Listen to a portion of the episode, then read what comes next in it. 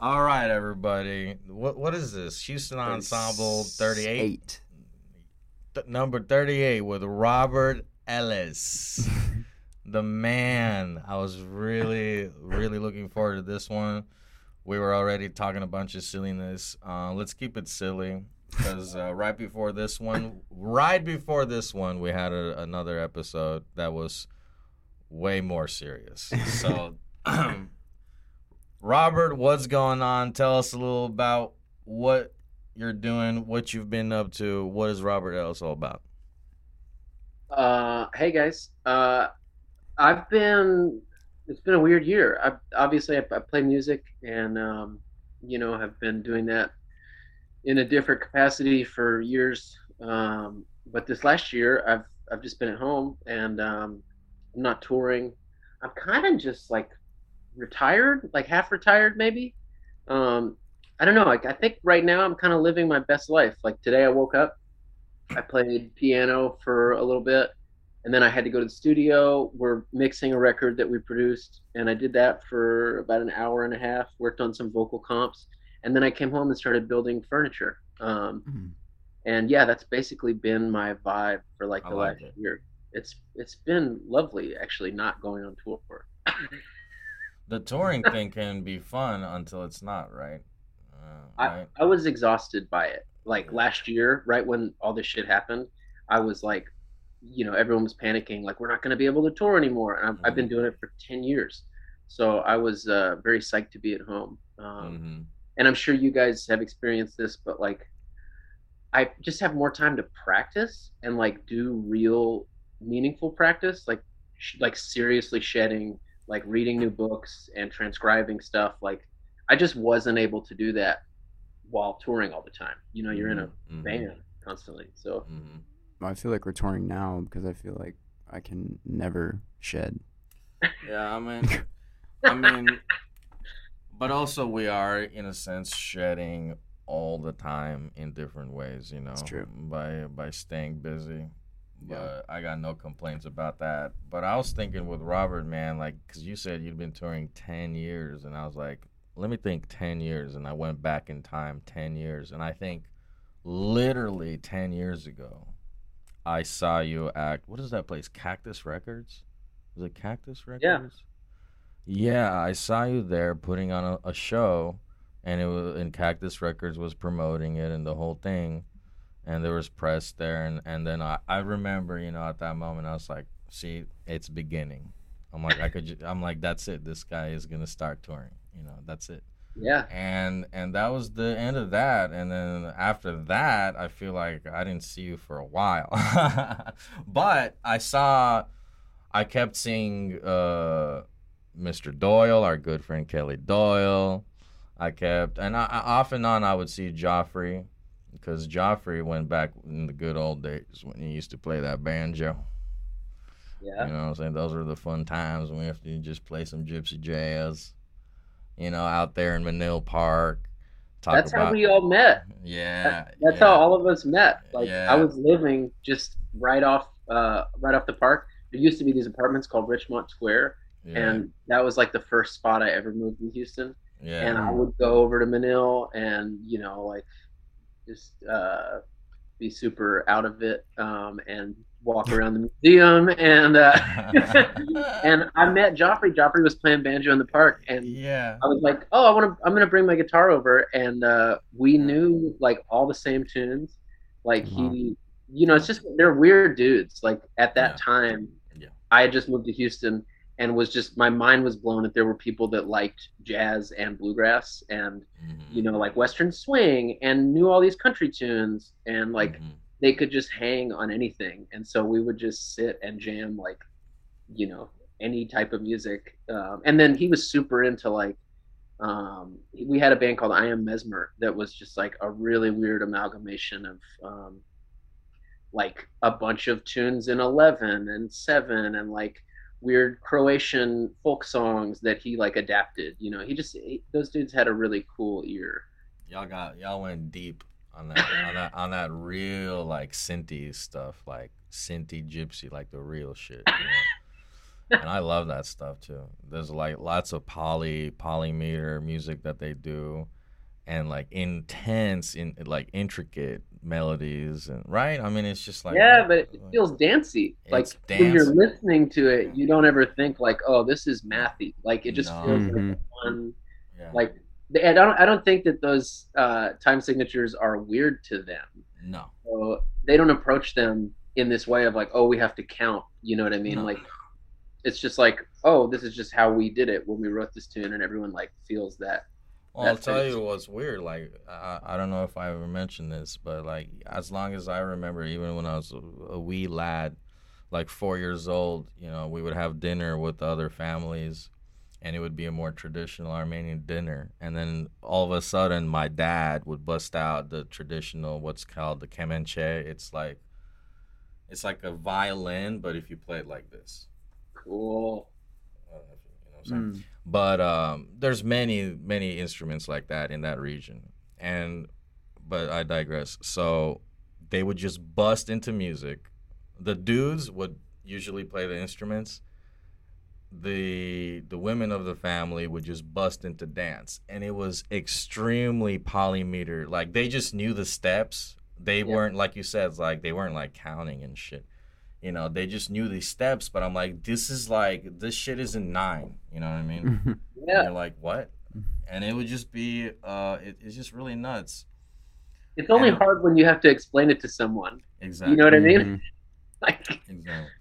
And the Menil is so cool because, dude, Chad and I, uh, when the when the uh, the pandy, the pandi- uh, the pandemic thing hit, um, we were busking pretty much at Menil. Uh-huh. like constantly because everything was shut down right and that place is literally where opportunities happen for some reason dude yeah.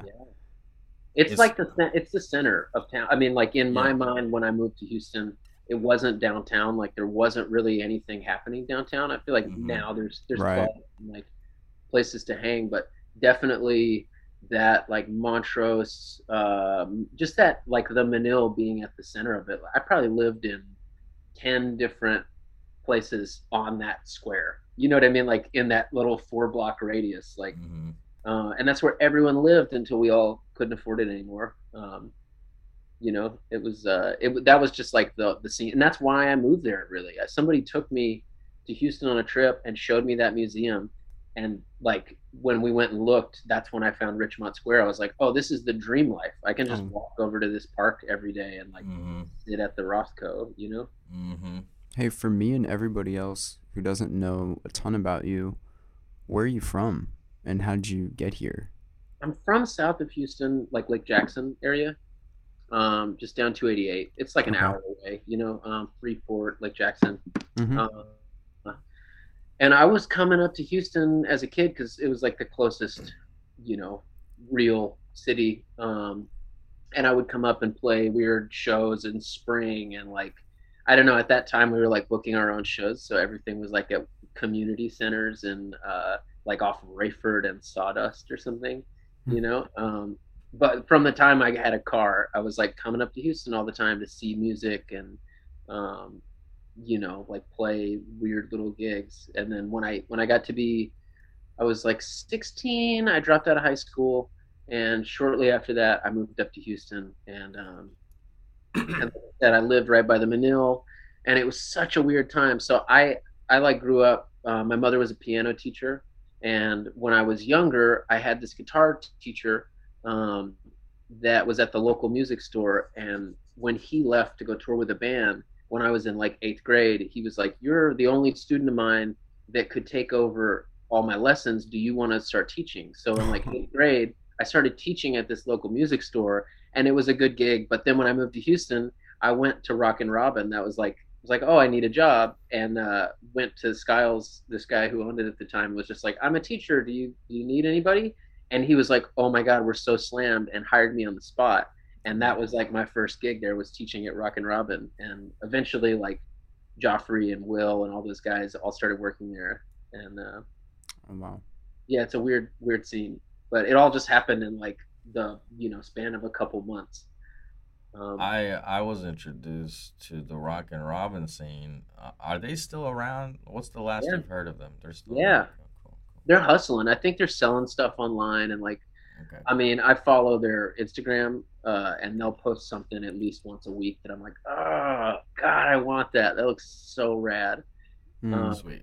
I think they've got it figured out. You know? Good. And another thing for people like myself who don't know all the ins and outs about you, can you maybe describe your music?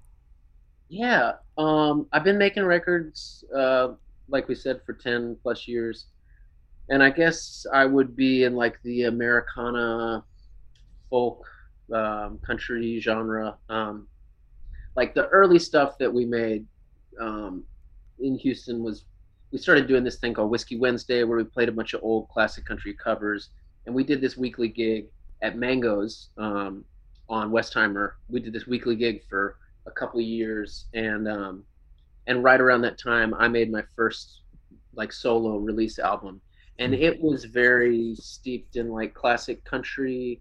It also had like a some folky Paul Simon elements. Um, and then since then, I, I kind of have been stuck in that uh, world, I guess. Like those are the people I play with, but um, I I don't know. I, it's hard to say with your own music. I definitely sing uh, like I'm from Texas, so I think maybe that's the first thing people hear. But um, I I would describe our music as like weird left of center Americana. Like often Mm. the, the people we play with don't have changes in their music.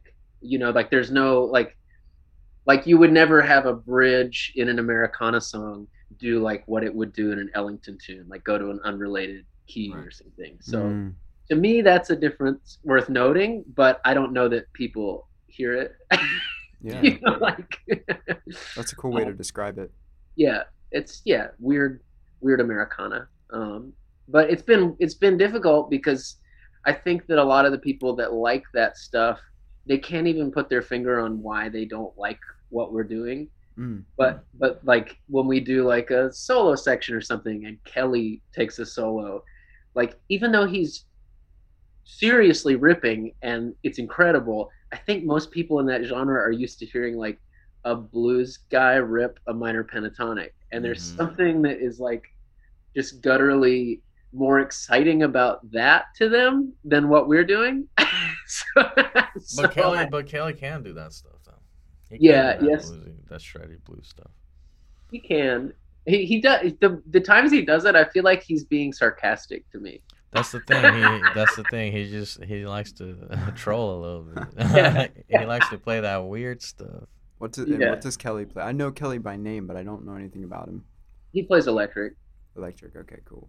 Um, I he's know Joffrey he's, un- now. he's unbelievable. I mean, you should. I, I don't know if he's playing out, but like, the dude is a freak. He he's like an insanely good country guitar player who can like burn jazz tunes and has a Mm. deep harmonic knowledge, and he'll like arrange you know standards with all like B bender, telly style stuff. But Oh, uh, cool. it's cool. He rules. And are you in Houston right now? I'm in Fort Worth actually. You're in So- Fort Worth. Yeah, I moved here at the beginning of the pandemic because um, there's a studio here called Niles City that I work at a lot, and um, you know, basically since the pandemic, I've primarily just been producing other people, Wow. and it just made sense. Like the studio's five minutes away, and like Oh, so, Nobody- Cool. does anything anywhere, so it didn't really matter. so you are a pure testament that if you put your mind to it, you can drop out of high school, never go to college, and be successful. Yeah, I don't know. I mean, success. I, uh, like Well, I, success is relative. Well, yeah, success is relative. Are you having a good time? I am, yeah. I gotta hustle, you know, Yeah. like to, to make money. But um, but I love. I mean, I get to play music. I don't have like other jobs, so Mhm. that's nice, you know. Um, but yeah, you guys know the hustle. We love it. And, and what and what is success? Is getting a Grammy success.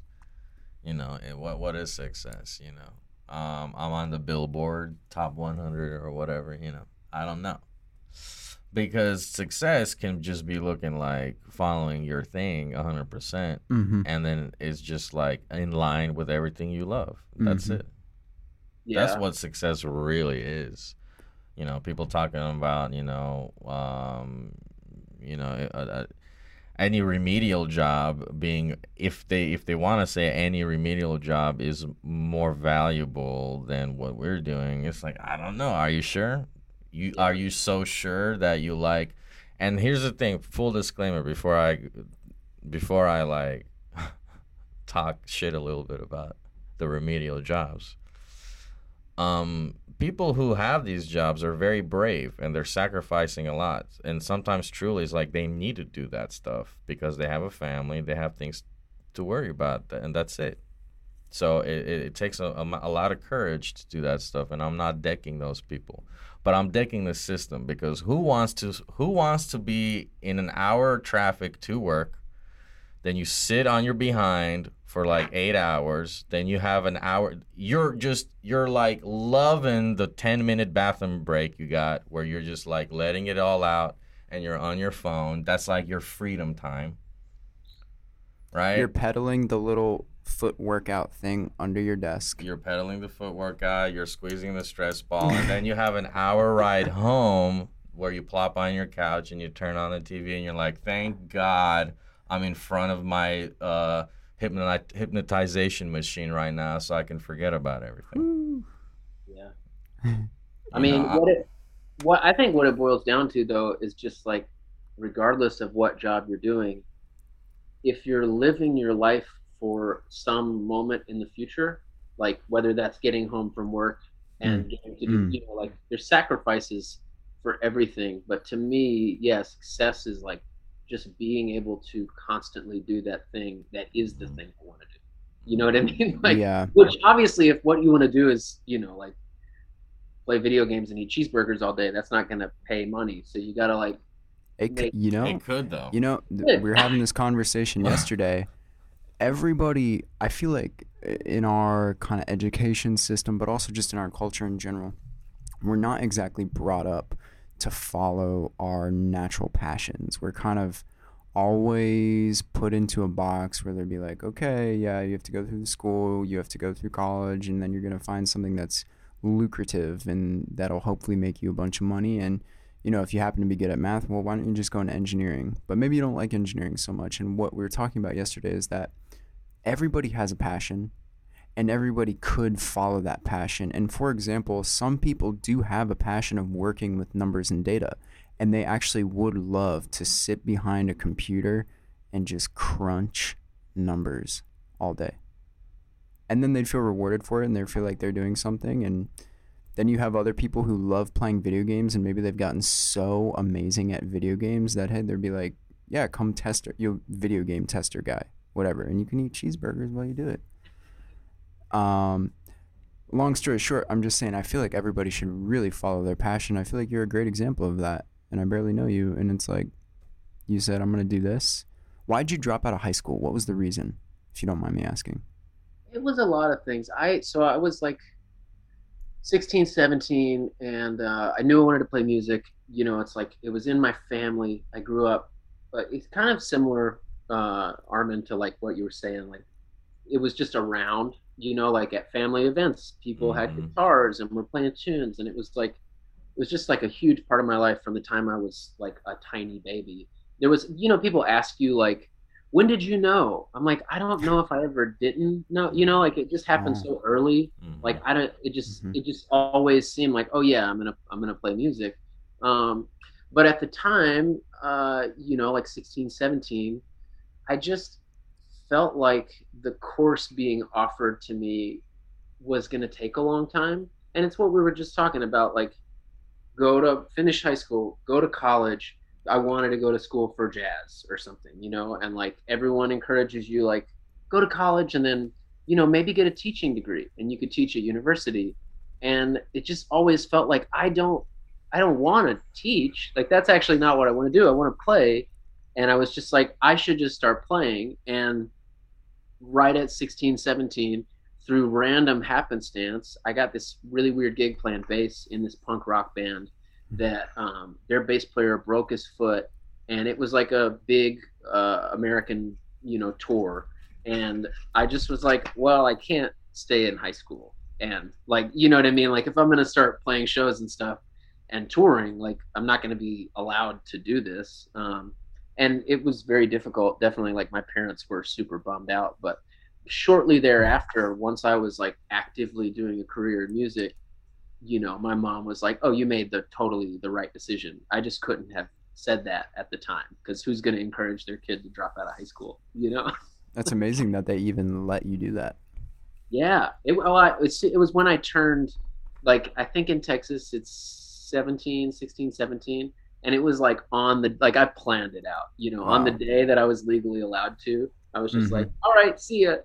Um, and yeah, I mean, I went to like like junior college um, after that and played in the jazz band and like tried to you know get my basics while I was like writing songs and doing that stuff. But a couple years of that too, and I was like, ah, I don't really want to go to college. What's funny now is at 30, you know, 32 years old, the idea of going to school for music is like super exciting. Like. Mm.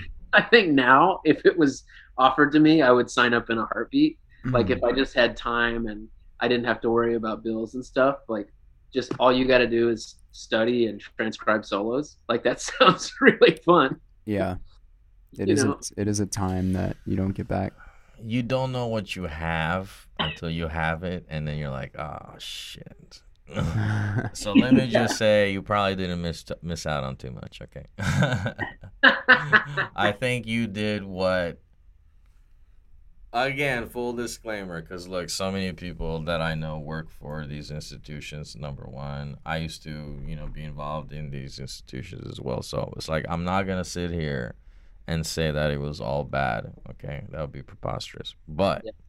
what I am gonna say is um, there's a there's a considerable lack of practical data, mm. practical information in a lot of music schools. Uh, they're they're making efforts now more and more to improve that. Uh, but you know, every music school should tell you how to promote yourself, mm. mm-hmm. how to connect on the stage, you know how to be choosing between being an entertainer or an artist or what's the work in between and what the benefits and all that stuff. This is the ta- that tangible how to roll a proper joint. How to roll you know you know all that stuff is very important for musicians to have practical how to hang. knowledge. Yeah how i mean but what's why do you think that is? Why do you think that they don't like why is that not not a part of the curriculum? Well i'll tell you. It's very simple. Um every single curriculum in an institution of that nature is designed to either do either two things. They're encouraged to create a perfect employee of some sort into some industry yeah. other than the institution itself, or they're encouraged to become a perfect faculty member for an institution. Yeah. Let me go off of that real quick. I graduated from the Shepherd School of Music at Rice University here, and one thing that I noticed there after my four years was that, not even noticed, actually, their whole thing is to create the perfect orchestral musician. And they're the best at it. They have like the highest placement for orchestras mm-hmm. in the country. And their training is based on that. So you don't you don't learn anything else in that school besides classical music theory and how to play in an orchestra or how to do chamber music. And for me, it was interesting because after in my first year, my freshman year, I was going to this place, Cafe 4212 on Almeda Street, which had a Monday night jam session. And somebody from Cincinnati, where I'm from, told me about it and said, You should go. And I remember going the first time, and I had no idea what I was getting into. And I was like, one, I stuck out like a sore thumb but that was fine. I didn't care about that. And I went up to the MC and I said, "Hey, can I can I play?" And he was like, "Can you play? Can you swing?" I was like, "Ah, "I think so. I think. And I played a tune or two, and it went fine. But I kept going every Monday, and then I got so much more steeped in the jazz side of Houston. And then I went and studied abroad, and I got even more steeped in it. And I came back, and I was like, wow, I'm really realizing a lot of things. Or another example is I went to Aspen Music Festival and played in all the orchestras there, and I was like, I don't know if this is what I want to do. My point is, when I came back from all that and really realized more what I wanted to do, it actually created a sort of mm, created a little something at the school where they're like, he's not going to represent us statistically necessarily because I'm not going to graduate and immediately go to an orchestra. Thus, the placement percentage goes down. Now, I don't want to ruin their percentage, that's for sure. But at the same time, I still need to follow my heart. And thankfully, my teachers, my bass teachers, were totally cool. They support me in anything I do. But I remember getting a lot of backlash for even wanting to go and study abroad in Europe. And they're like, you know that with your scholarship, you're taking money away from the school. He said that to me in the meeting in front of my teacher as well. And I said, Are you serious, man? The merit scholarship that I have, you're worried about that taking money away from the school. And also, we've got millions and millions in endowments. So it's not like they're really missing that much. But that was a little off putting. And that really kind of changed my perspective on all that. Are you sold yet? Oh my gosh. But Like- that's that's one instance, and I have to say my whole experience was truly positive. I learned so much, but these are just little things on the back end that I think are very important, and they did really affect my opinion of one the classical music world, and two of what I wanted to do in the future. Well, maybe the issue in general with all things is just balance. Because I'm sure now, Yeah. you know, knowing you don't want to play classical music for a living, you know, like and do that, be in a symphony and, and do that route, like I, you know, I grew up playing like classical piano and like I think I hated it when I was a kid. You know, like I think at some Yeah. point I was like, oh, I don't want to do this. I want to do something else. I want to play rock and roll, like whatever. Now I definitely it's a huge part of my practice still, and I listen to it so much and I love it. You like, I'm sure being removed from it now, like you hear a piece like that you really like, and you're like, oh my god, this music's incredible. You know, Yeah. but it's just bad. Like if they, I think if they gave you the options, you know, and that that's another thing. Getting back to the genre thing, like it just always bugs me out, just in general, that there's like a there's like a specific costume for every genre and like a specific set of rules Mm. and hmm like, you just have to like play by the rules or you're like not you know that exists in the professional world. Like what i was saying about americana music i definitely have felt jilted because people are like oh you guys are you're weird. Like you don't have the same influence as us you know like i don't know we I, like we, i would joke we would do this thing at the end of every set um, on this one tour where we would do like a big free improv uh, just like no- noise thing. And usually it would be in front of an audience that is like expecting to hear country music. And i think we give them a fair amount of that.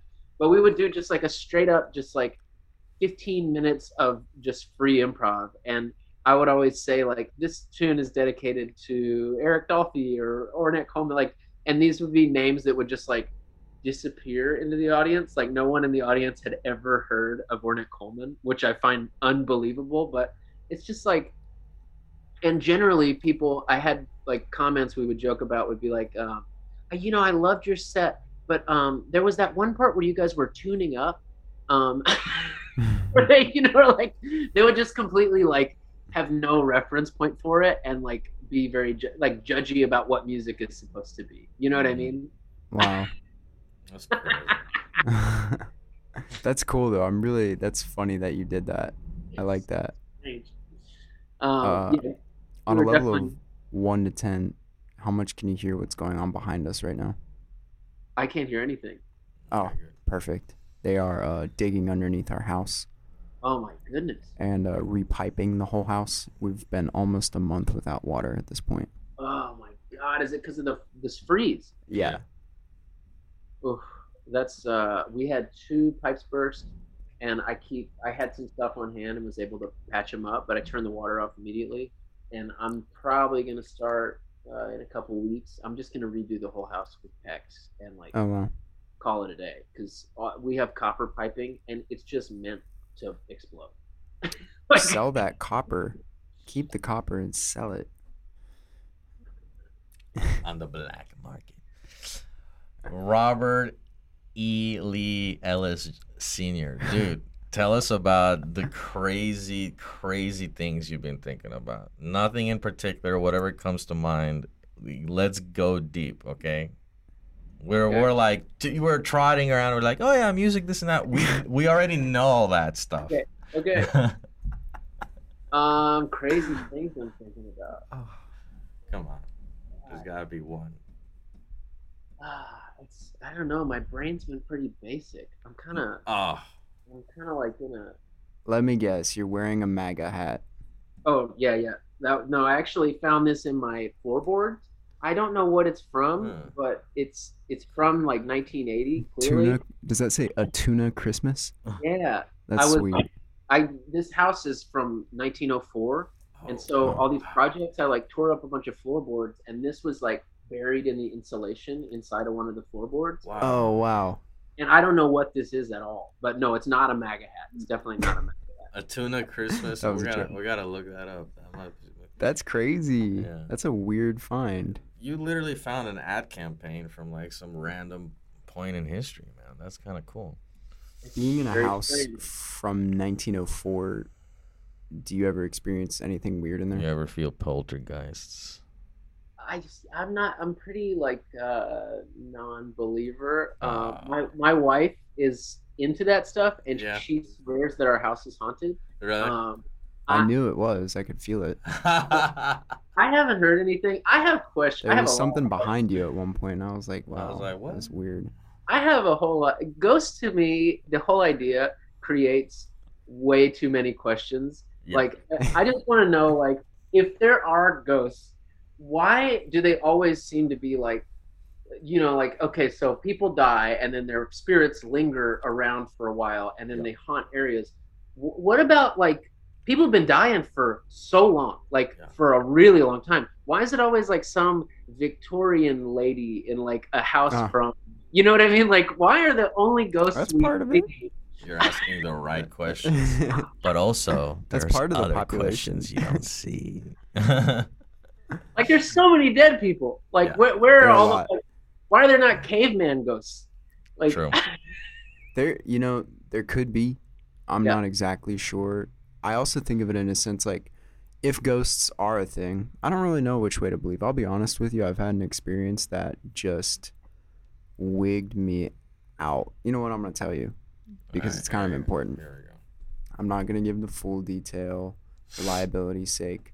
But I was at my girlfriend's house and we were having a very spiritual night. And we had done some tarot card readings and we were just getting really in there, trying to be very aligned. And all the tarot card readings were very on point. And I can't even really say that I'm somebody mm. who's like into all of that. She has the deck, she's into it a lot. I'm down with it. I love it. Let's do it but the readings were just spot on to the point where it did give me chills at some points based on the questions that we asked. But then at a point, we were just lying in bed, and oh, I just remembered a couple of things that make this important. Uh, the door was cracked, so I could see just the little line of light from outside, and I knew it was cracked. And that door is very hard to close. It's like an old house, and it's all like you have to like slam it shut to get it really closed.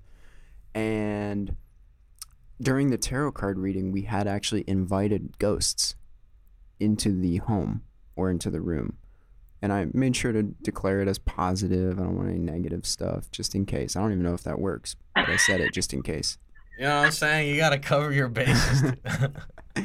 and uh, okay, so we did the tarot card readings, crazy, blah blah blah. blah. Then we're we're lying down in bed. We're kind of trying to go to sleep. All of a sudden, I hear, and the door totally slams closed, all the way closed, and hard too, not even soft. And the AC was not on, so I don't believe it was a suction sort of atmospheric thing. Immediately when the door closed, the uh, light kind of like behind us shut off Now, the light is on an hour timer, so it will shut off after an hour. However, it was like boom, boom. It was like, and I was like, God damn, okay, weird. And so I was freaked out, and still lying in bed. I was like, uh, did you hear that? And she's like, yeah. What was that? And I was like, the door just slammed shut. She was a little more tired than I was, so she didn't think as much of it. But then I was looking at the wall and I was looking at this kind of Egyptian circle picture that she has, and I noticed, uh, I was like, is the space like if you just were to grab space in front of you, it kind of started to look like a heat field, like when you see heat and it's kind of waving like that. And then I kept looking at it more and more, and I was like, what am I looking at? Like a ball of energy? And then all of a sudden, the ball started to move over and over and over towards the curtains and then I was like, "Holy fuck!" And I, sorry. and then I went to her and I was like, "Yo, I'm seeing like something moving in the room." And then I got under the covers even more and I looked up and I saw like a smoke energy start to come over the bed. I was scared shitless, to say the least. I did. And then I didn't want to go back into that house for a long time Uh, have not witnessed anything since. But that really changed me, yeah. and I don't know what it is. I think maybe, again, not going into super detail, my perception was widened, and maybe I was able to kind of see through a veil a little bit more. But um, Bro, I'm gonna tell you right now, if if any door is shutting on me like that, and then I'm seeing any kind of smoke going, I'm burning the house down and I'm leaving. You know I'm? Yeah, just declare it like that is gonna be That's it. quarantine. We're zone. done. Yeah, I want to. I would put a, one of those circus tents over the whole house. oh, Yeah. that's like Breaking Bad. yeah, and just leave it. Just walk away. That's funny. I. To- yeah. go ahead, go ahead. I just. I was just gonna say. I don't. I mean, nothing like that has ever happened to me, and I. Sure. I, I want it to. You know what I mean? Like, but I'm also. I don't. I, I'm so skeptical. I don't know that it could happen to me. Be careful what you wish for. On a more serious note, would you describe yourself as like a spiritual person or a straight up materialist? Die, done. I'm pretty materialist.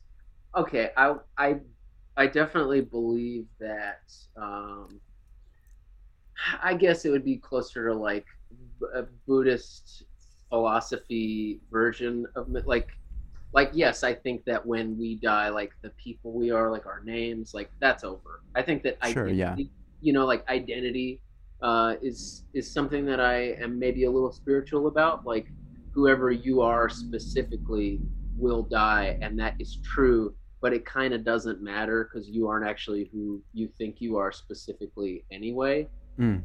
but i wouldn't say that i'm spiritual in like the um, yeah like i guess all of my ideas about identity about like personal individualism and things like that they play into this like things sound woo woo to me when you try and imagine an afterlife or you try and imagine like you know past lives or or like all of that stuff seems crazy to me because it's like trying to imagine you specifically who you are when you don't even exist if, if that makes sense you know I mean? That's Like, a wonderful way of putting that. Actually, I like that. You know what's even just just crazier than all of that even is like just look at your hand and just Oh, ju- God. just acknowledge for one second that you're a meat suit walking around and having a conscious experience on some speck of dust somewhere you don't even know where you're you don't know where you're at Yeah. you actually don't know where you are who you are or what you are at any given moment and we are all acting like we do which is amazing Yeah. yeah Unless I- we do on some even greater level that maybe we are. eh, Like, for example, I don't know if you're familiar with something called the Akashic Records, which is basically the book of souls. And it's one soul, but it's also the book of souls in the sense that when people go inside and access the Akashic Records, they can see who their soul has been through all of eternity. It's a cool thought. I don't. I mean, I've never. I actually was really practicing it one time when I was overseas and just trying to meditate on that. And I was reading so much about it, and I was like, okay, I'm gonna do this like every night and really try and access my akashic record. And one night I did have a very interesting visualization, and uh, there there's supposed to be like what maybe a name or some a word will pop into your head, name more name, and the name that I got was the word Songhua, and I was like, where where in the world did I get that? Like I saw it, S O N G H U A, just popped into my head, and that was what stuck with me. And I'm not saying that's it or not. I'm just saying that is what I saw, and that's what stuck with me. And I looked it up, and I realized that it's a, a river in China. And I was like, wow, I've never even looked. I've never looked that up. I don't ever remember coming across it, but interesting that You know, that just popped say into my head. a Chinese. I've been told that. no, no, I'm just bullshitting. I, he doesn't. I think that stuff, like, I all of that stuff is super interesting and like, like you know, if the the whole thing that you're talking about with the Book of Souls, like, it sounds similar to me to this Hindu idea that like everything is like the world is a play, you know, like that all of mm. it is just like God or whatever the like ultimate divine thing is. It's all that thing pretending to be a bunch of other individual things mm. for the enjoyment of like play. You know, like it's all a big show and it's all God deceiving himself that he is like not God at all at all times. Like that's the game. You know what I mean? And mm. and this goes on in that philosophy for like millions and millions of years and they alternate on these arbitrary like kalpas that like every four million years or something this cycle repeats and it's like birth and then life and then death and it's like all of these Mhm. things but they all just kind of say the same thing which is just like it's just one big thing that likes to pretend it's not Mhm. and that's the whole game Mhm. you know which is beautiful I like that, and I, I and I was gonna say because because sometimes we like to do good good cop bad cop. So what I'm gonna do is uh, he's gonna go spiritual cop, and I'm gonna go science cop on you. awesome So check this out. There's three science cop things I would say right now. Number one, we do have clinical data, clinical evidence to support that brain activity continues for many, many, many, many hours after death. We don't even know what the limit is. We've we've measured it up to a day, I think, so. but past that we haven't done the measurements. It could be a week. We don't know yet. That's creepy. Do you think though that that has to do with our sliding, ever-changing uh, pronouncement of death? Like, did you know Yeah. that like a hundred years ago we would pronounce people dead that were like totally not dead, and Right, like totally. our, you know, we just like Yeah. our understanding of what dead is. Yes. yeah. is And check this out. moreover on that but people who have been resuscitated after six seven eight hours i promise you i will link it in the description i know what i'm about to say is ridiculous but these people are able to recount conversations and people that were in the room Mm. while they were dead Oh. which is their creepy. brains, their brains still the, active. the brain was still very much active. Their hearts were not working. Their lungs were not working. None of the other body functions were working. Okay. Second science cop thing. Oh man, I even forgot it. I'll, I remembered the third one. I forgot the second one. Go to the third and then. I'll go to the third one. The string theory has been scrapped for the most part in the past decade. Yeah. They're like, it was cool, but we couldn't reconcile a lot of issues. They're moving on to something like related to supersymmetry and what they sometimes refer to as a multidimensional tesseract. And they're thinking that the multiverse exists because of there's just one huge multiversal membrane that interacts with our sub pockets, sub universes in a different way, giving them the physical characteristics that we have in this universe, different characteristics they might give to that universe. So we're we're looking into this theory right now. It's very weird, but it seems to suggest that the reason we all are like feeling like in ritualistically the idea that like we're all connected and that there's a super consciousness, blah blah blah, is that in a physical sense that literally is true. You know, we we are, we are literally all interacting with like a multi-universal energy, and and the connections we feel are those energetic bonds, but we just don't have the science to explain what that even fucking is yet. Mm-hmm. So at some point, what I'm seeing might happen is like, we're like, we figure out, we're like, oh, this is what the fuck we were talking about the whole time. Mm-hmm. Yeah. And it's gonna blow our minds. I just I'm not sure what that is. I can't wait for that because that that's the thing. Yeah. When people ask that question, "Are you spiritual?" It's kind of hard to answer because I'm like presented with anything that makes sense. I'm like, cool. I love the idea. I just am not one for um, you know, like belief. You know, like belief is a big difficult thing. Sure, yeah. Probably because of the way I grew up.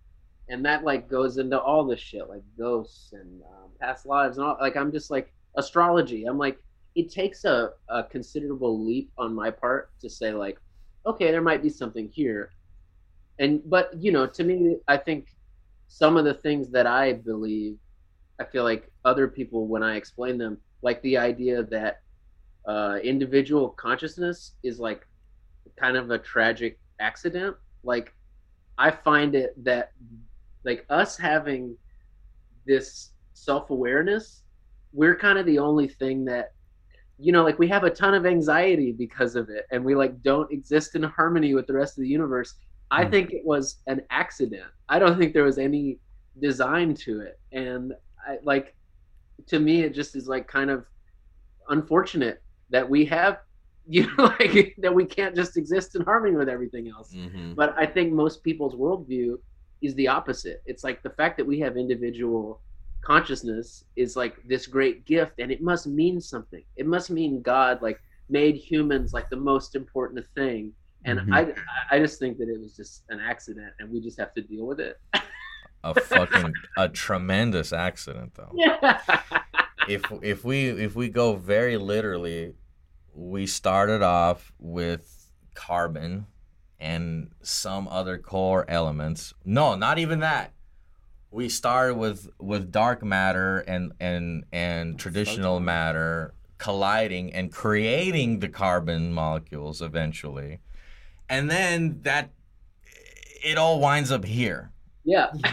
At Walmart. That is the most at Walmart, dude. That is the most tremendous thing ever to think about. That for me is slightly tragic when you walk into Walmart and you're like, wow.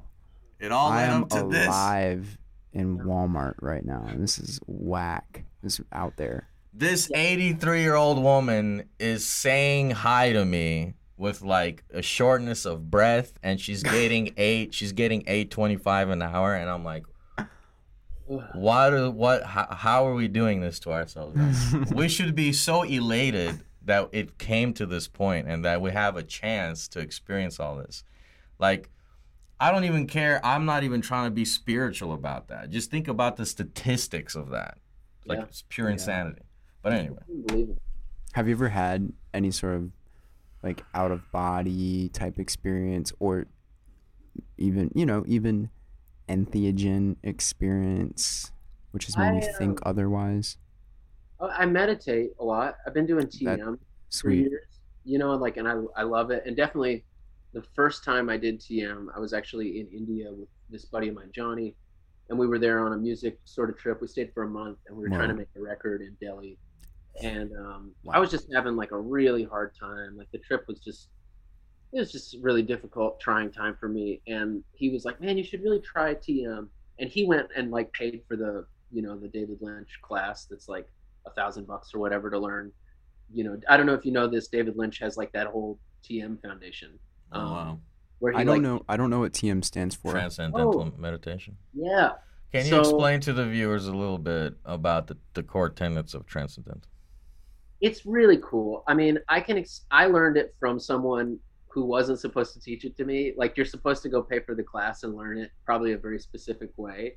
But I learned it just from my buddy and I've gotten a lot out of it. The way I would explain it in my own personal um, you know, understanding of it is that you just have like a million thoughts and external things just like sort of hitting you in the face at all times.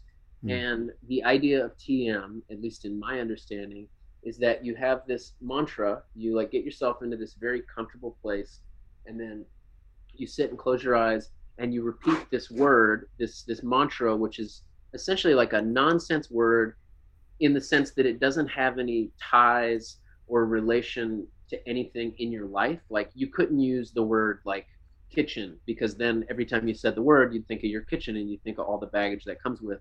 So this mantra is just like this nonsense word that you just repeat over and over. And when you're doing it, the idea is that like the act of just saying the word over and over rather than you know like thoughts still come into your head they still like come at you and then you just say the word and when you say the word they sort of go like to the other side of your Mhm. yeah, i don't know how to even explain Mhm. it Yeah, yeah. just like the act of that. saying that word over and over it does this thing where you start to experience all of that anxiety and all of those thoughts as things that you have the choice to acknowledge or not Oh, you know like like it trains you to be like well i can i can like recognize it without engaging with it you know like and that was a skill that i Mm. just didn't really understand like anger or fear or anxiety like it's gonna be there but you don't have to necessarily engage with it like you don't have to like respond to it you know you can just like see it there and just let it go somewhere else you know what i mean like for me, because I'm having trouble actually picturing it. Would you mind telling me which word you say, or would that ruin it? Well you can just google like this what you know it's funny because i'm sure somebody if somebody listening to this is like really into it they're going to be like this redneck he doesn't even understand TM at all. Like i my friend told me his he's like i'm not they tell you never to tell anybody what your I mantra figured. is. Yeah, I and so but he t- i'm going to just tell you this because i thought it was really funny. He told me his which was shireen. And then i started using that as my mantra and then i taught a couple friends and i told them that word and then at some point i was just like oh you know what a quick google search would probably clear this up in my mind like how special is this so i googled like tm mantras and it turns out there's not that many and like Shareem is like one that they give to pretty much everyone of a certain age group What? but you're not supposed to know that. You know what I mean? Like Right. in the teaching, they tell you like this is super secret, and you never tell anyone what your mantra is. I don't. Wow. I don't. I might be blowing it and messing it up somehow, but even with all that said, I still get a lot out of it. Like yeah. you know, even if I'm doing it wrong, it's still like in that 20 minutes, you just sort of like, like first of all, 20 minutes seems like a long time, but when you are doing this, it just flies by. It's just Yeah. gone, you know, and like, and it also does this thing where like it tells me what shape my brain is in. You know, Well- like if you've had too much coffee or like maybe you didn't sleep enough or like do you ever get that weird feeling when you're like ill where it sounds like uh, there's like a low frequency cycling thing happening in the room or like i don't know how No. i'm sure everyone experiences this stuff differently but like some days my brain feels cloudy. Some Hmm. days it feels really sharp. Some days like it feels like there's a lot of things happening. You know what i mean? Like there's just so much going on and then some days it's quiet and as soon as you do tm it's like you know exactly what kind of day it is or something Mm. you know like you know what shape your brain is in because Right. sometimes you sit down you start saying that word and like literally no thoughts come into your head like and then Mhm. other days you're just like oh like second grade what was his name that teacher and then like oh no i have to like just like a million you know like Yeah. Yeah. Do you really- ever do you ever have either of you. Do thoughts ever just enter your head that are so not you that you're amazed that they could even just pop into your head like that? I want to say yeah. I I wish I could remember some things. I'm talking like, wow, wow, this might gonna make me look bad. But uh something you'd be like, why would I ever in my whole life think that? Wow, if I'm alone here, that's gonna be weird. uh, i'm sure that happens to everybody I'll I'll make a point of You it. Okay. Sometimes And actually, I actually cannot say that this has happened recently at all. And it doesn't worry me personally or anything like that. Like I don't feel like I'm, something's wrong, but I just when I'm thinking and I'm all these sentences are flying through my head. And I know some people think differently. Some people don't even think in words; they actually think in abstract ideas, which is really crazy. Um, a literal sentence will fly through my head and it'll be read aloud in my head and then I'll be like why did I just think that? Probably something very negative usually. Mm-hmm. And I'll be like I don't identify with that at all. And what I wonder is one where that's coming from and two why was it able to simply jump into my head without any sort of impetus. Not it's not like I was watching the news. It's like I'm driving on the highway or I'm like walking in the front door and I'll be like hit by it and I'll be like, wow, that was nuts. Mm. Well, the Akashic records, I, I remember the second uh, science police thing. The Akashic records are kind of what scientists are trying to study right now, which is called uh, uh, uh, the science of genetic memory. Um, Oh, the, come on, help me out on this. I feel like genetic memory is a fine way to describe it. It's it's the science of genetic memory. It's like the same reason, for example, you breed generations of generations of chickens, right? Inside a lab, they've never seen the outdoors. Okay. Mm. Even like 15 generations later, you show them a hawk, a hawk. Yeah. That's it. They're they're going nuts. They're like, that's it. It's game over. We have to hide. They're freaking out, but they've they don't they've right. never seen hawks for years. You know what I'm saying? That's genetic memory. So in my idea, and th- there's some efforts to try to see if there's any evidence to this, is that sometimes we get bursts of like traumas or just random experiences from our DNA, our ancestral DNA Mm. And it floods in and a lot of people think those are maybe spirits or your ancestors talking to you or whatever. I think it might literally be uh, g- genetic data that has been imprinted in you and carried on. Why do people for example say like if you have a history of alcoholism you know you might become an alcoholic or they might say hey your your father you've never met him before but you act just like him you know Mm, you're mhm. you got a temper the same way blah blah blah that's what that is you know what i'm saying Yeah. I mean, that stuff is frightening. You know, Yeah. to think that we have like, I I like to think that we have a measure of control. Mm. but, but that Cool. stuff is it's scary to think that like so much is predetermined. Um, Mhm. and even down to like just like how you experience the world is predetermined like your anxieties and your Mhm. fears you know like that's uh, i'm sure you can do i mean if if that is true and evolution exists you would think that like those genetic memories change over time as we find more comfortable ways to exist you Hmm. know like over generations like maybe you get better at those things like you know like over generations and generations and then like our great great great grandchildren like their genetic memory will be some of the positive things that we did to, i like that. to buck that system you know? Yeah. like i like how you said that. That's a good idea actually. Live your best life so that your children will have nice genetic memories. That's deep. That's deep dude. You said that. That's deep bro golly Yeah. you don't want to i mean giving into that stuff is that like that's my main goal in life i think is just to like not give in to what i feel like is you know like pre what feels predisposed which for me is anx- anxiety is like Mhm. i'm just am like oh that is just here there's nothing that i can do and i feel like Mm. that is a worthwhile pursuit to like try and become its master you know like and you feel like medit was anxiety something that you would uh, say that you suffered from?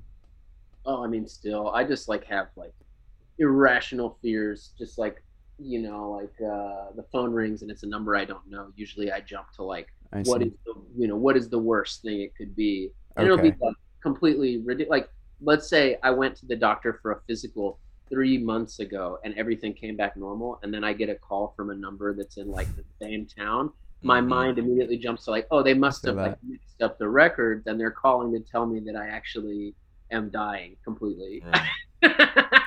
I'm nervous. I'm nervous when my laptop doesn't uh, pick up the internet when everything's working perfectly, well and I'm dude. like, wow, they re- they got to me now. I All right, I was like, we should have stopped months ago. What are we doing? I it happened this I morning. I uh, updated. I updated yesterday, and it took like a little longer than I thought it should to, uh, to like finish the scrolling bar. And I was having a full-on meltdown because I've been doing all of these string and I've been doing these big band arrangements for this client, Oh, and they're man. like they're like you know pages and pages, and they're all saved on my computer. And I just had this meltdown moment of like, why am I not saving these on a cloud? My Right. computer is the weak point in this whole equation. right. Oh my god. Oh my god. Did you start meditating? I dude, I had like I just shut the thing and walked away for a while and came back and finished. Sure, I'm sure, Yeah. I'm sure, I'm sure, I'm sure, I'm sure, I'm sure, I'm sure. I'm sure. That's awesome. I'm gonna have to try that. I need to try. I've tried different mantras, but literally like something longer. For example, like I am love. But I want to try. I want to try that because I've never truly done that. And then the other form that I really practiced for a while was just clearing my head and trying to keep it as clear as possible. Which I realized after a lot of practice, and there was a point where I was practicing a ton. You, I really got better at it and now today when I sit down and I, I have not been practicing, um, or the times that I have sat down recently, I'm like, damn, dude, this my mind is not in shape. Mhm, Is a good way I could put it. Yeah. mhm. And I feel Do you guys have do you do you do you have this thing when you play sometimes where like you are just like improvising even like a solo or something and like all of these other thoughts are popping into your head and you're Mhm. like oh shit i wonder if i'm gonna miss this next chorus or you know what i mean like i just am like oh shit my mind has been wandering i've been on autopilot through this whole verse like Right. Exactly. sometimes something catches your eye yeah in the audience and Uh, you miss a, you miss a chord, but you'll get back on. You'll get you back know what on. I'm saying? but uh, well, in a way, because music is kind of meditative, and that's why if you actually let it do let it do its thing, and and like we just talked with Kurt about it, if you actually just let your the music take you, then you are in a meditative state. And then when you snap out of that, that's your ego coming in and Yep. telling you, why did you Mhm. forget that you might have left the stove on? yeah Why did you forget that you might have done that maybe? Hey, You know what I'm saying? you know what's really I this is something that I find to be so interesting and lucky for us and it goes back to the job thing we were saying. We have one of the few jobs in the world that is actually a prerequisite that you are present of mind when you're Mm. at the job. Mhm. oh, When we go on stage and we play music, not Very only good is like you're allowed to be, but you have to be. Otherwise, the audience doesn't like it and the music isn't good. Like so we're paid and encouraged to go meditate and just be present in the moment like once a night. Like I just find that like so incredible. You know? Yeah. That's a great point. That's a great point. Now, it's therapeutic, no doubt. now imagine you're putting on a show like, you know, Justin Timberlake, and you know that you got to do the one two step over this way and a three two nine, Oh. and, then- and you got to hug this little girl right here and spin her around, and then she's got to flash her, and then whatever. You're thinking about all these things like you totally are killing it at that point. Like it, until- you're ruining it. You're the purpose of the music. It has now turned into a purely Yeah. sadistic sex thing. no, but you know what I mean. Uh, Well- not to be facetious, but a little bit. You know. The flip side of that though is that like maybe some people's brains, like if you zoom out, you know, if I listen to like Art Tatum or something, like Mhm. it's crazy. It's so far beyond what my brain can do on an improvisational level that I, you know, like maybe some of these big performers, like it is just a muscle for them that they're Yeah. flexing of like improvising hugely True. That's intricate thing. Mhm. You know what I mean? Like this trapeze thing and singing and like like- Mhm. maybe they are making like crazy small changes every show that are like Right. mind blowing. You know? Like, Yeah. That's a good point. don't. I don't know. I mean, that's a good point. If we can stand up there and play like ridiculous solos, that people are like, "How are you thinking so much?" And it's Yeah. like, I actually am not thinking. I'm Did not. you know that? Yeah. you know, it's like, yeah, it's crazy. Yeah, I mean, and you, I think you can hear that. in like my favorite players, like Erroll Garner, favorite piano player, hands down. Like Mm. if I could play like anybody, it would be him. And Stanky. he just sounds like pure fun. Like when he Mhm. improvises, it's just like so fucking aggressive and confident and fun. And he never, you never hear him thinking. It just Mhm. always sounds like he Mm. like rules. His live shows are so good, dude. He, he, how's he so good? He's just like smiling, doing the whole thing the whole time, bro, and he's absolutely killing it. And it swings like crazy. Oh Like God. every every single phrase he does, it's like you're like, oh. I love that. and his left hand is like the way he comps is so Yeah. weird and different. Like he'll like comp triplets over the whole solo.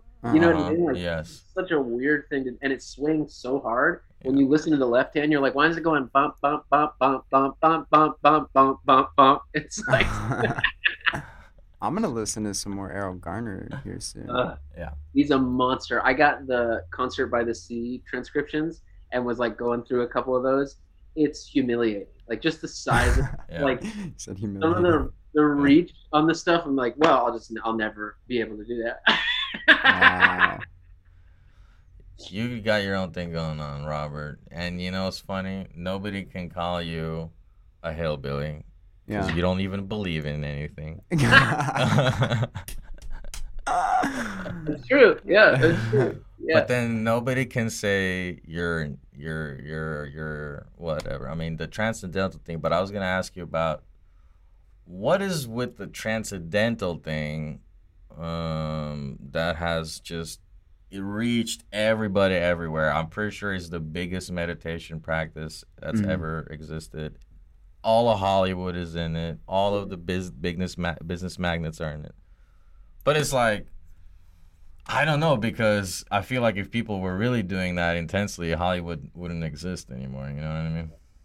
well, it's I mean, I think it's people that have just a ton of shit going on. Right. It's like this. It's like uh, it's like Adderall or something. You know, like Yeah.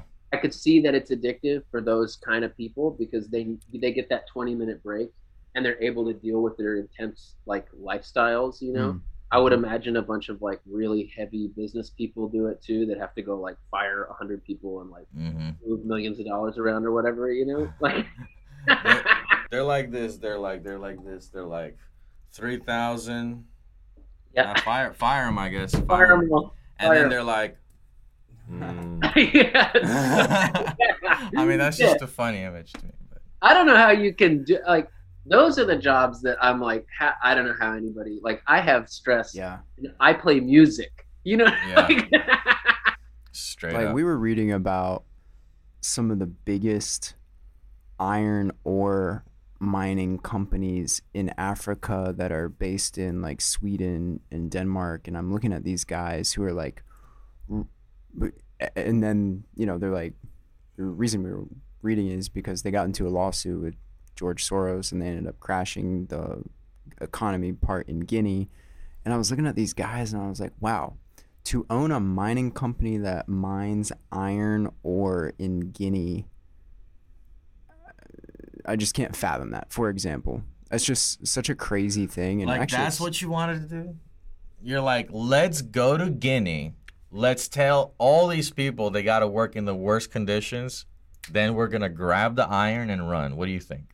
They're like, yeah, that sounds great. follow, follow your passion. Follow your passion. follow your passion. Right, right, right. People's passion is money. You know what I mean? Like that's Yeah, that is another thing wholly different about what we have chosen to do with our lives that is hard to explain especially to like your uh, parents and like you know when you're starting out in this career like people are like well what about money you're like i'm actually not thinking about that they're like well that's your first mistake that's what you're supposed to think right. about. Yeah, That's why they always say, "Why didn't you go into the orchestral field? You're gonna make so much money." I'm like, I know, yeah. but I just I can't I can't sit through it too. I just don't see the point. You know, I don't look. It's like it's the same thing we're doing. We know money's bad, but you need it. Yeah, okay, fine, fine. Okay, fine, fine. I get it. Okay, what else? We know that two-party system is bad, but uh, we need it. Okay, we need that too. All right. What else? We what know else? that What else do we? iPhone is made by slaves. We know that iPhones are made But by slaves, it. but we need them. You know what kind of? And it's like, can we have the choice to actually fix these things? Oh yeah, we can. It would be as easy as simply to say, you know what, guys, you're gonna have to make this uh, another way, yeah, and then we'll buy it. You need a majority. Guess what? They would shit bricks and be like, okay, one second, give us two months, we'll give you something. Yeah, we would need the total population to do that. You know, just a small percentage. well, yeah, but you know, it's so the solutions are like actually pretty simple, but we love to say it's not. they're Um, yeah they're feasible. They're definitely feasible. Well, anything you want, do it now. Like that's I have that written down on my desk. mm, Like, like do that. it now. Yeah, You know what I mean? Like mhm. Because it's not like making a plan. It's just it sucks. Just like do it in the moment. yeah. Think Just about take it. a step. I like that. Take Yeah. a step in that direction. Get off the couch, as uh, one of my favorite YouTubers has said. What do you want to say to the people closing off? Anything you got to promote, Robert? uh, Let us know. I'm not doing much. Um, yeah, just everybody stay sane, and uh, I like hope that I can um, come back out in the world and see people soon. Um, yeah. You said you were recording something in the studio. Yeah, we just finished producing a record for this guy Zach Williams, and um, um, just produced this thing for this guy John Rule. I, we did like five records this year, and they're all coming out um, pretty soon, and got a couple more we're working on. Um, and yeah, I'm just staying busy. It's uh, it's fun stuff. I got tonight. I'm doing my first. Uh, a friend of mine is uh, orchestral player, and she also does arrangements. Um, you know, like string arrangements and horn arrangements for people. And she's doing this uh, monthly composers symposium thing where we're all just going to get on Zoom and like show each other what we're working on. And so when we get off, I'm going to go like make sure I have like dynamics written in the most recent thing I'm working on so I don't embarrass myself. But yeah, I'm just like trying to stay busy and musical and yeah. Are you at the liberty of sharing that big orchestral project that you thought you had like totally deleted or something? Oh, that's this guy Jeff Klein. So he was in a rock band uh, called My Jerusalem, and we're doing we're just heard that. making three songs right now as a proof of concept, but we're trying to go full like Sinatra size Uh, band. Oh wow. You know, like so it's just it's so fun. It's That's like awesome. I've, I've been getting all of these Quincy Jones arrangements Oh, um, and just like dissecting them and putting them into finale and like you know putting them in different keys and just seeing what like the masters do with Mm. stacks and stuff you Mhm. know it's, it's a cool a fun project dang, wow. I need to get on that. Like, where, where can I? Can you send me some of that? Can you, yeah All right. yeah dude i have tons of I, w- you know i'm like gonna be without ever doing like college and becoming a teacher i'm gonna end up having like i just love sheet music so on ebay and stuff i'm always like oh cool a full score to like this crazy like i'm just buying all of it so i wow. Cool. you can't get it anywhere Yeah. i just want to have like a huge that's what i'm building my bookshelf for is for that library of music if you had like the if you had the full scores for like you know off the wall or something you know or like thriller you'd be Mm. like what it's crazy yeah oh my god i need that i mean even just like seeing like what oliver nelson wrote for like the quartet you know what i mean Mhm. like that stuff is so cool to just see how he thought about organizing three oliver nelson like stolen wo- moments oliver Oh Nelson? yeah, like that. Yeah. Like I would love to just look at the the arrangement for that, like how he decided to stack it. You know what I mean? yeah yeah yeah yeah cool. god dang boy hey robert ellis everybody we're gonna link all his instagrams facebooks projects other albums he's done etc etc we're gonna do another episode in the future we want to do an episode here in studio with you at some point here okay it's gonna happen don't tell me it's not gonna happen i refuse to hear Very that and um that's it it was a pleasure my Yeah. man Thanks, guys. Thanks, Robert. Great to meet you, man. Yeah, likewise. Hope to see you in the near future. Okay, and uh, I'll let you know when this thing is done, and uh, we're gonna chat real soon. Okay. All right, I'll talk to you soon. Okay. Thanks. See ya. Bye. Bye.